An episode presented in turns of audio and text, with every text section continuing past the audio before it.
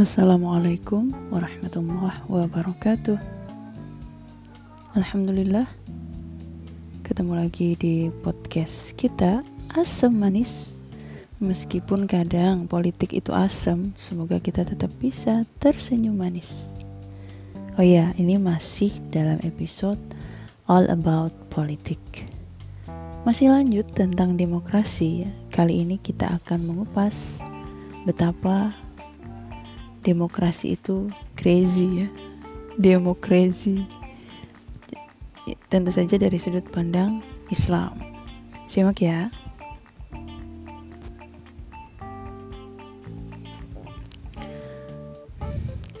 Demokrasi bertentangan dengan Islam.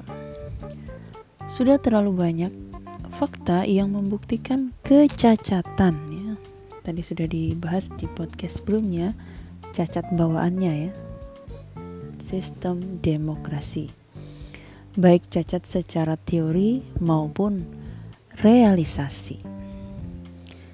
Demokrasi yang dianggap sebagai sistem terbaik untuk merealisasikan checks and balance dari rakyat kepada pemimpin ternyata betul-betul hanya omong kosong ya. Jika melihat sejarahnya Demokrasi lahir dari akidah sekuler alias pemisahan agama dari kehidupan.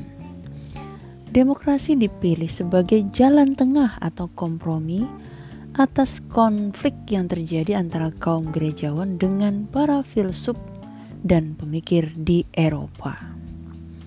Akidah inilah yang kemudian menjadi asas lahirnya ideologi kapitalisme yang mendasari seluruh aturan cabang yang lahir darinya. Akidah ini pula yang menafikan peran agama dalam sistem pemerintahan. Artinya, agama tidak boleh ikut campur ya untuk mengatur negara. Sehingga tidak heran kita jumpai kebijakan yang keluar dari rel gitu ya jadi bahkan ada kebijakan yang sudah tidak apa ya, tidak disepakati gitu oleh masyarakat karena bertentangan dengan nilai-nilai agama, tetap saja bisa uh, apa? di ACC gitu oleh para wakil rakyat. Apalagi kalau kita bicara tentang Islam ya atau syariah Islam.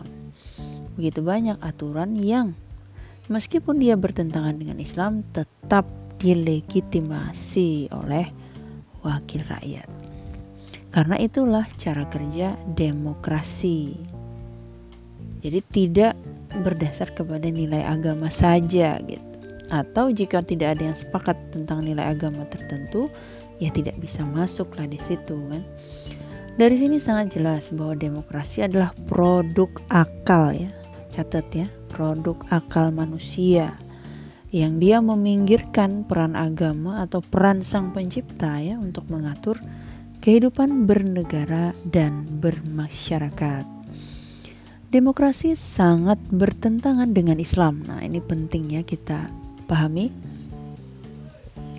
Karena demokrasi melegalisasi hukum buatan manusia sebagai undang-undang yang harus diterapkan di tengah masyarakat Sementara Islam mewajibkan agar kita tunduk sepenuhnya kepada aturan Allah. Dalam surah Al-Baqarah ayat 208 Allah berfirman, "Wahai orang-orang yang beriman, masuklah masuklah ke dalam Islam secara keseluruhan dan janganlah kamu ikuti langkah-langkah setan. Sungguh ia musuh yang nyata bagimu." Di sini ada lafaz Wadkhulu fi silmi kafah. Masuklah Islam secara kafah. Jadi tidak boleh setengah-setengah gitu ya. Jadi ada aturannya soal Islam, ada yang enggak. Enggak boleh seperti itu. Karena memang juga pemutus perkara dalam Islam bukanlah akal manusia, tetapi Allah Subhanahu wa taala sebagai asyari atau sang pembuat hukum. Sementara manusia hanyalah pelaksana hukum Islam.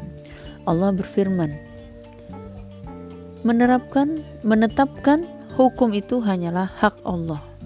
Dalam surah Al-An'am ayat 57. Sehingga demokrasi ketika dia menjadikan kedaulatan berada di tangan rakyat, sementara Islam menjadikan kedaulatan di tangan syariat, jelas sudah demokrasi bertentangan dengan Islam. Bahkan kekuasaan dalam Islam itu bertujuan untuk melaksanakan syariat Islam secara kafah, menyeluruh dalam setiap aspek kehidupan. Sedangkan kekuasaan dalam demokrasi tentu bukan itu tujuannya ya kan? Nah, Presiden kedua Amerika Serikat John Adams pernah mengatakan, "Ingatlah, demokrasi tidak akan bertahan lama. Ia akan segera terbuang, melemah dan membunuh dirinya sendiri.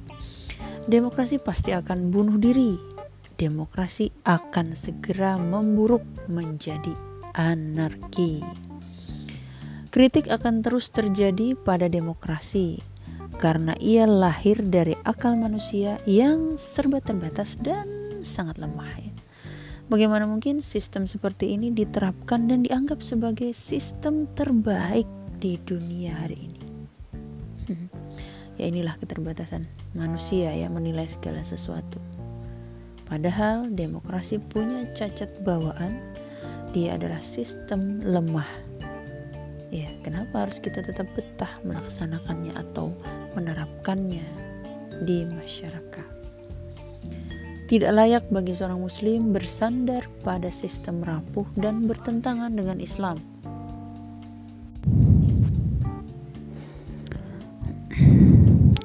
Sudah saatnya umat menanggalkan sistem yang usang ini dengan sistem alternatif yang lebih baik. Ya, kalau bukan sistem Islam, mana lagi yang mau dipilih?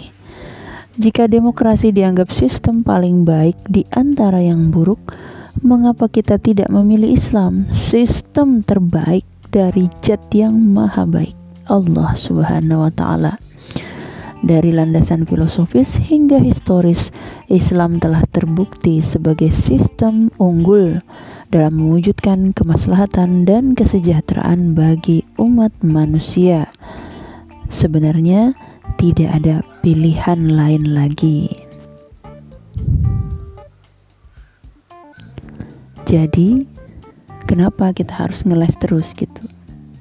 Kenapa tidak mencoba alternatif terbaik ini? Wallahu alam bisawab. Assalamualaikum warahmatullahi wabarakatuh.